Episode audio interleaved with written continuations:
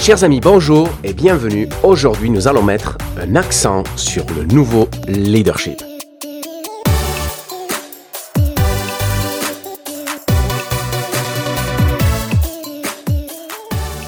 Amis, bonjour et bienvenue dans votre chaîne de podcast Un accent sur le nouveau leadership. Je suis Karagir, votre hôte et animateur et dans ce nouvel épisode, nous changeons de braquet et nous allons commencer à alimenter dans ce qui sera une série au sein de la chaîne, ce qui va nous permettre de nous en sortir. Je vous avais promis un épisode, nous en ferons un bataillon sur la question. Nous allons commencer par prendre les médias à contre-pied eux sont anxiogènes, nous serons motivants. Eux sont obscurs, nous serons lumineux. Eux nous tirent vers le bas, nous nous pousserons tous ensemble vers le haut. Ils minent notre confiance, nous boostons notre intention. Les études de psychologie positive sont formelles. Ta réussite dépend de la qualité de l'information que tu mets entre tes deux oreilles. Ici, nous allons veiller au bon grain. Sans ça, nous serons incapables d'éveiller ce nouveau potentiel pour nous en sortir. Ok, le tsunami est là, mais dans cette chaîne, nous allons désormais le surfer et ce sera le ride de notre vie. Parole de surfeur.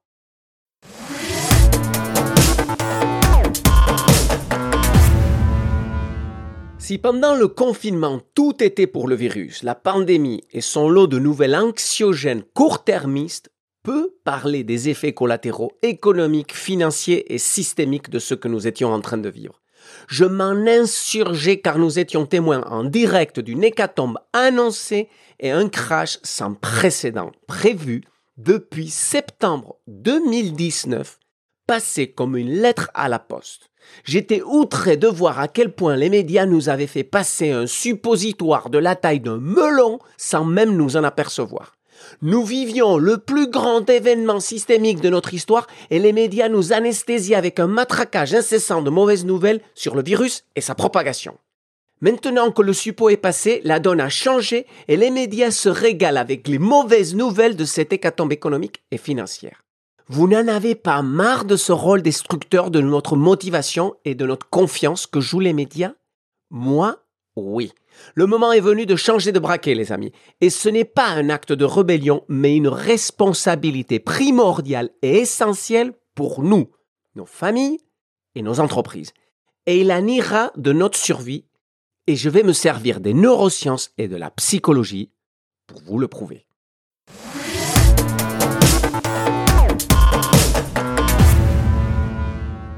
Mais avant de commencer, si vous ne voulez pas rater les prochains épisodes, abonnez-vous à cette chaîne de podcast sur Apple Podcast, Spotify, Google Podcast, Stitcher, entre autres. Vous ne serez pas déçus, chaque épisode aura pour but de vous ouvrir les chakras et de nous inviter à penser différemment pour faire différemment et nous en sortir différemment. Car le moment est venu de réinventer le leadership et nos entreprises et ce n'est pas en restant dans le cadre que nous allons le faire.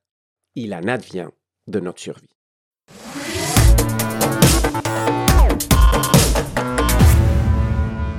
Vous qui écoutez ce podcast, vous êtes sans nul doute un leader ou vous aspirez à l'être. Vous comptez sur vos capacités, vous avez confiance en elles, tout comme votre entourage compte sur vous et a confiance en vous. Vous mettez la barre très haut et votre niveau d'exigence est au rendez-vous des attentes qui sont posées sur vous. Bref, vous êtes le pilote dans l'avion et vous espérez le rester longtemps. C'est pour ça que vous êtes un leader. Faux. Quelqu'un d'autre pilote à votre place. Et ce n'est pas moi qui le dis, ce sont les découvertes récentes de la neuroscience. Du coup, en ce sens, dites-moi, quel pourcentage de votre quotidien pensez-vous gérer en pleine conscience d'être le pilote dans l'avion? Dit autrement, sur quel pourcentage de votre journée pensez-vous avoir le contrôle? Quel pourcentage de votre vie dépend de vos choix et actions conscientes? Et je souligne l'importance du terme consciente. Pensez-y et avant de continuer, estimez un chiffre. Et je vous laisse quelques secondes. Alors, qu'en dites-vous? Est-ce que vous êtes des pessimistes et vous tirez plutôt vers, allez, on va la barre des 20%, voire moins? Ou est-ce que vous êtes des optimistes et vous pensez que vous gérez au moins 75% de votre quotidien? Ou est-ce que plutôt vous vous rangez dans les tons neutres autour du 50-50 Alors, quel est votre choix? Car préparez-vous à tomber des nues, car la réponse, j'en suis sûr, vous ne l'aviez pas. Et vous êtes tous des éternels optimistes, ce qui, il faut le dire, en ces temps qui courent, est une très bonne nouvelle. La neuroscience a prouvé que nous ne pilotons consciemment que, accrochez-vous, 5% de nos actions. Oui, oui, oui, vous avez bien entendu, 5%. Le 95% restant est sous contrôle de notre subconscient. C'est lui qui pilote à notre place et il le fait grâce à pléthore de programmes en pilote automatique qui font les choses à notre place. Alors, un exemple de pilote automatique, par exemple. Votre conduite. Et j'en profite car bientôt, toutes les voitures auront soit une boîte automatique ou seront pilotées par une intelligence artificielle. Et l'exemple que je vais donner fera partie des vieux croutons de ma génération qui, comme quand on parle aujourd'hui de télévision en noir et blanc ou d'une époque où la zapette, les PC, Internet ou les lecteurs MP3 euh, n'existaient plus, pardon, vont nous faire passer vraiment pour ce que nous sommes, des vieux croutons de nage partis et révolus. Bref, on parlait de conduite. Quand vous passez les rapports de votre voiture, vous ne réfléchissez pas. Vous pouvez écouter la radio, échanger avec les occupants ou vous perdre dans vos pensées. La conduite se fait, entre guillemets, toute seule. Sans rentrer dans le débat de l'accidentologie qui découle de nos excès de confiance en ce pilote automatique, blablabla, nous nous contenterons de reconnaître tout simplement que la conduite, le changement de rapport et certaines de nos réactions se font sans que nous investissions un seul octet de notre bande passante.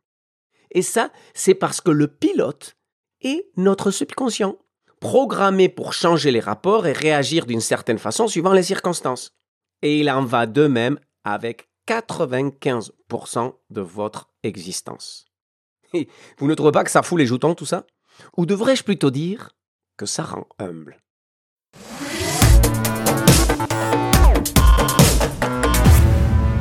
Cette découverte met sens dessus-dessous toutes nos croyances sur la performance. Nous qui croyions tout maîtriser, ce n'était qu'une illusion. Ainsi, peu importe à quel point vous vous remplissez la tête d'idées, de concepts ou de stratégies, au bout du compte, ce qui va déterminer votre performance est la qualité des programmes qui pilotent à votre place 95% du temps.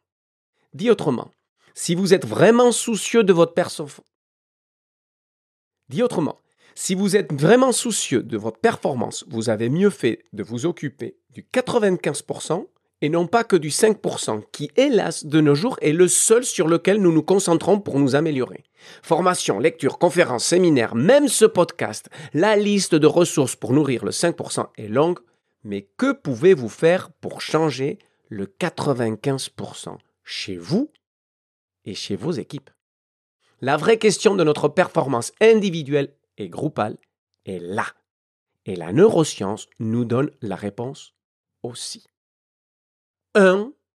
On peut programmer le subconscient par l'hypnose. 2. On peut programmer le subconscient par la répétition. Et c'est tout. La première option est tout un art que maîtrisent certains professionnels et qui échappera à la plupart d'entre nous, sauf si vous vous formez à l'hypnothérapie. Ceci dit, il existe un cheat code pour utiliser le langage des gamers, ou une soluce pour rester dans le jargon de mon temps, dont je vous parlerai tout à l'heure. Alors, restez connectés. Car la deuxième possibilité que je vous ai citée est la répétition. Et celle-ci est très intéressante, car elle est à la portée de tous, tous sans exception, des plus doués d'entre nous aux plus abrutis et mal lotis. Grâce à ça, tout est possible pour tous. C'est quand même encourageant. Qui que vous soyez, quel que soit votre parcours, la différence sera dans le nombre de répétitions que vous aurez à faire pour obtenir un résultat en pilote automatique. Pourtant, la plupart, et ça c'est très important, qu'ils soient doués ou pas, s'arrêtent en route. Ils s'arrêtent de répéter trop tôt et la course vers la performance est vite vidée de ses participants par le confort, les excuses, la dispersion ou la paresse. Du coup, ce que l'on apprend, c'est que, à force de répétition, tout le monde peut se programmer pour le succès, qui que ce soit. Sauf qu'il y en a tellement qui lâchent en cours de route que plus vous vous évertuez à vous programmer pour la réussite, moins vous serez nombreux sur le chemin qui mène à elle. Et ceci me rappelle une belle histoire.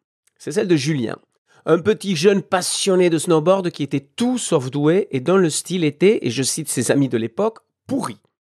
Personne ne misait un copec sur son rêve de sportif professionnel. Lui, oui. Et pour ça, il était le plus engagé de tous. Alors, tous les jours, il était le premier sur les pistes et le dernier à en sortir. Là où ses amis, plus doués, n'avaient besoin que de quelques essais pour rentrer une figure, c'était le jargon de l'époque, plaquer une figure, lui devait s'y attarder pendant des heures et le résultat était souvent, on va dire, approximatif. Son corps avait des habitudes de placement qui étaient inefficaces, mais à force de répétition, il l'a éduqué à faire autrement. Et des années plus tard, il devenait l'un des plus grands sportifs de haut niveau de sa génération et sa carrière a été l'une des plus longues aussi. Alors, outre le cliché du vilain petit canard, cette histoire est parlante à double titre car elle va parfaitement illustrer le propos de ce podcast. D'un côté, il y a l'importance de la psychologie qui nous fait avancer et le carburant qui l'alimente, et de l'autre, la puissance de la répétition pour programmer le subconscient pour la réussite. Si vous vous rappelez, j'ai commencé ce podcast sur l'importance de changer de braquet et j'ai pointé du doigt le rôle néfaste des médias dans nos vies, notre performance et in fine, j'ai même dit, nos probabilités de survie. En effet, quand vous prenez l'occidental moyen qui s'abreuve d'actualité pour, je cite, se mettre au courant, quand vous prenez les générations et générations de diplômés qui ont été bercés aux revues de presse hebdomadaires et qui ont gardé cette habitude après leurs études, vous mesurez à quel point les médias jouent un rôle prépondérant dans nos vies grâce à cette place de choix que nous leur donnons. Et quel usage en font-ils? Ils nous pourrissent le subconscient. Je pense que personne ne me contredira quand je dis que les médias sont friands de mauvaises nouvelles, de sensationnalisme et de pessimisme. Je pense que là, je défonce des portes ouvertes. D'ailleurs, quand un Jean-Pierre Pernaud essaye de contrebalancer tout ça dans son JT de 13 heures avec un peu de bonnes nouvelles, il fait sourire la galerie.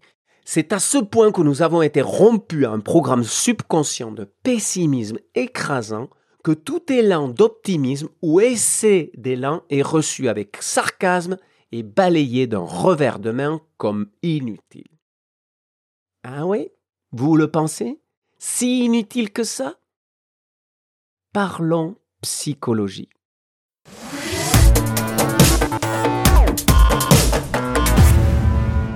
La recherche dans la psychologie a fait un saut quantique ces 30 dernières années grâce à la neuroscience mais aussi à l'imagerie cérébrale. Elle a tellement progressé qu'elle s'est spécialisée en diverses branches. Et l'une d'entre elles revêt un intérêt particulier dans la poursuite de la performance qui est la nôtre, la psychologie positive. Diverses études, dont certaines menées sur plusieurs générations, prouvent que les personnes dotées d'une psychologie positive, accrochez-vous, vivent plus longtemps, en meilleure santé, ont des relations plus épanouissantes, ont des carrières plus épanouies, réussissent mieux dans la vie, et la meilleure de toutes, ont plus de chance. Et je mets de gros guillemets à chance.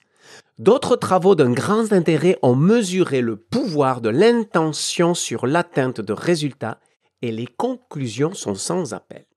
Mettez un programme positif dans la tête d'une personne et elle excellera, allant dans la plupart des cas largement au-delà de la moyenne.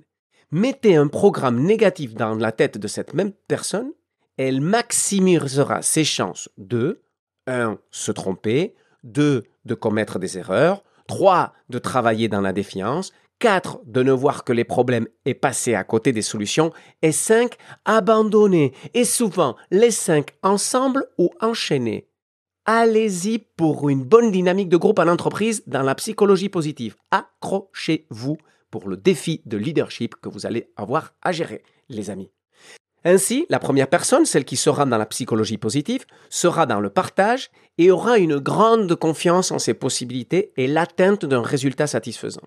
La deuxième, dans la psychologie positive, aura l'impression d'être seule au monde, sera individualiste, elle doutera, elle manquera de confiance et sera même surprise d'arriver à un terme quelconque, quel qu'il soit, si ce n'est pas en payant un lourd tribut de souffrances diverses. Ça fait mal. Dit autrement, mettez le bon programme dans votre tête et la vie, vos résultats prendront une toute autre couleur. Et il en va de même dans la tête de vos équipes et donc de la responsabilité que vous avez dans la programmation du subconscient de vos équipes. Mais je ne vais pas partir dans ce chemin-là parce qu'on rentre là dans la dynamique de groupe et ce sera peut-être pour un autre épisode. Parce que là, vous me voyez venir. Abreuvez-vous volontairement de cascades répétées d'une source polluée d'informations négatives ou vérolées, et le programme qui en résultera en dira long sur la qualité de votre futur et celui de votre entreprise. Et ce miroir fait très mal. Car qu'y a-t-il vraiment dans votre tête? Combien j'en connais qui se targuent d'être pessimistes Et vous, qu'est-ce qui peuple majoritairement votre esprit? Des pensées positives ou des pensées négatives? Et maintenant, regardez votre parcours et ce que vous avez fait de votre vie jusqu'à ce jour. Est-ce que la vie a été dure avec vous ou clémente? Est-ce que tout ce que vous avez entrepris a été compliqué, difficile et a ramé contre le courant? Mais est-ce la vie la responsable Est-ce les autres les responsables ou le programme que vous avez enregistré dans votre subconscient? Et entendre ça, ça fait mal. C'est une question qui fait mal car elle nous rend responsables de nos choix. Elle nous insurge même quand elle nous rend conscients de l'effroyable, et je souligne l'effroyable manipulation de notre psychologie qui découle de cette école sensationnaliste des médias contemporains. Écouter les médias grand public aujourd'hui est un choix inconscient de pollution de notre esprit, inutile, et de programmation de notre subconscient non désirable. Et quand vous m'entendez dire effroyable manipulation, n'entendez pas une fois de plus un autre complotiste. Moi, je pense tout simplement qu'aujourd'hui, les médias ont pris le chemin de la facilité. On attire beaucoup plus l'attention quand on est dans le sensationnalisme, dans le macabre et dans le négatif. Et comme on attire l'attention, ben on a un public beaucoup plus présent à quoi? À gober la publicité qu'aujourd'hui nous permet d'être en vie. Et donc, beaucoup de médias, et j'ai eu des échanges à ce sujet avec des responsables de grands médias et de PQR qui nous disaient notre journalisme est devenu un journalisme poubelle dans beaucoup de cas parce que c'est ça que les gens veulent consommer. Il y a long débat sur la question, est-ce que c'est les gens qui veulent consommer ça ou est-ce que c'est la facilité d'alimenter le sensationnalisme pour maintenir un lectorat qui part en courant parce qu'on ne sait pas l'attraper et le maintenir? Je ne sais pas, pour moi c'est un pari tiré vers le bas, c'est un long débat, mais ce n'est pas la question aujourd'hui. Le fait est que, l'immense majorité des médias aujourd'hui se sont tirés vers le bas et donc viennent alimenter une part forcément négative de notre humanité et forcément jouent aujourd'hui un rôle sociétal extrêmement néfaste. Mais ça, c'est une question à part entière. Je me concentre juste sur ce que nous, en tant que leaders, nous pouvons faire pour veiller à la qualité de notre vente passante et ce qu'il en résulte. Car aujourd'hui, plus que jamais, nous allons devoir prendre des dispositions sérieuses et importantes si nous voulons nous en sortir. Et ça commence par nettoyer tout ce qui pollue notre esprit. Et aujourd'hui, tout est disponible à tout moment et partout grâce au net. Donc la question n'est plus de, je mets des guillemets, se tenir au courant, mais de choisir précisément sur quoi nous voulons être informés et comment nous voulons être informés et par qui nous voulons être informés. Le reste, nous pouvons nous en passer, surtout si son influence est néfaste pour nous. Dès le moment où vous décidez de quoi et avec quoi vous voulez remplir votre bande passante, vous arrêtez de subir le matraquage à votre insu et vous commencez à agir sur le programme qui pilote 95% de vos journées. Car dites-vous-le bien fort, vous avez beau avoir la tête bien lotie et bien remplie, votre bande passante est minuscule et c'est là que le bas blesse pour nous tous.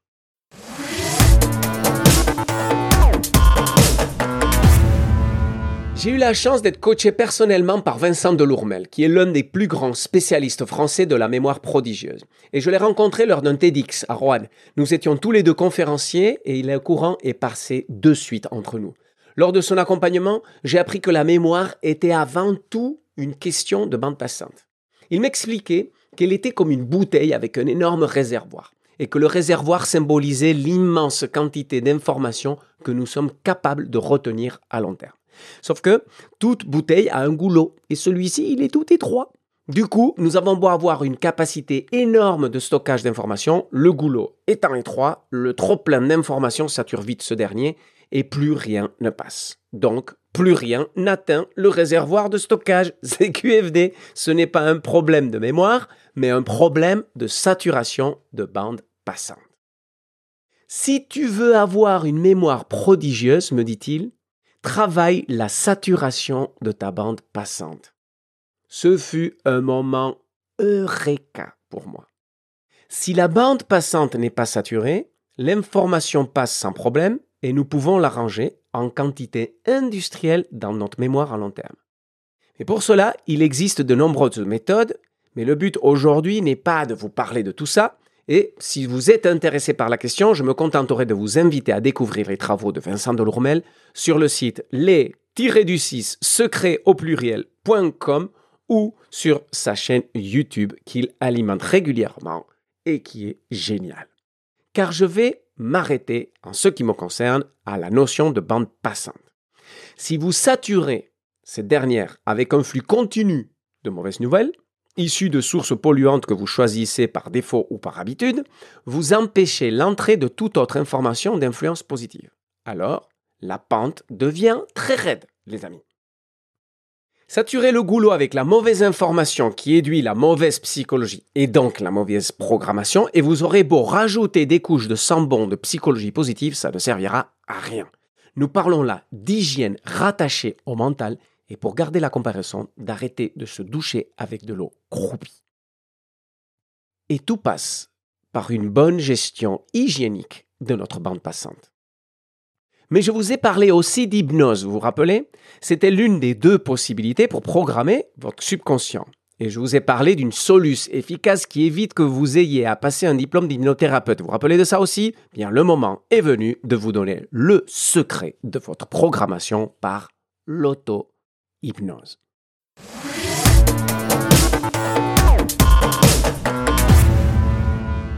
J'ai appris ce secret des grands sportifs de haut niveau. Et j'ai passé une grande partie de ma carrière dans l'industrie du sport où j'ai travaillé avec certains des meilleurs sportifs au monde de leur discipline.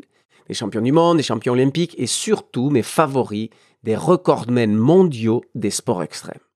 Ils avaient tous leur propre technique de performance. Mais il y en avait une qu'ils partageaient tous il l'avait élevé au rang d'art comme tout ce que décidaient de faire ces virtuoses de l'exploit. Et c'était la visualisation. Autre découverte de la neuroscience, saviez-vous que votre cerveau ne sait pas faire la différence entre ce qu'il visualise et ce qu'il vit réellement? Visualisez 100 fois une situation et votre cerveau croira que vous l'avez vécue 100 fois.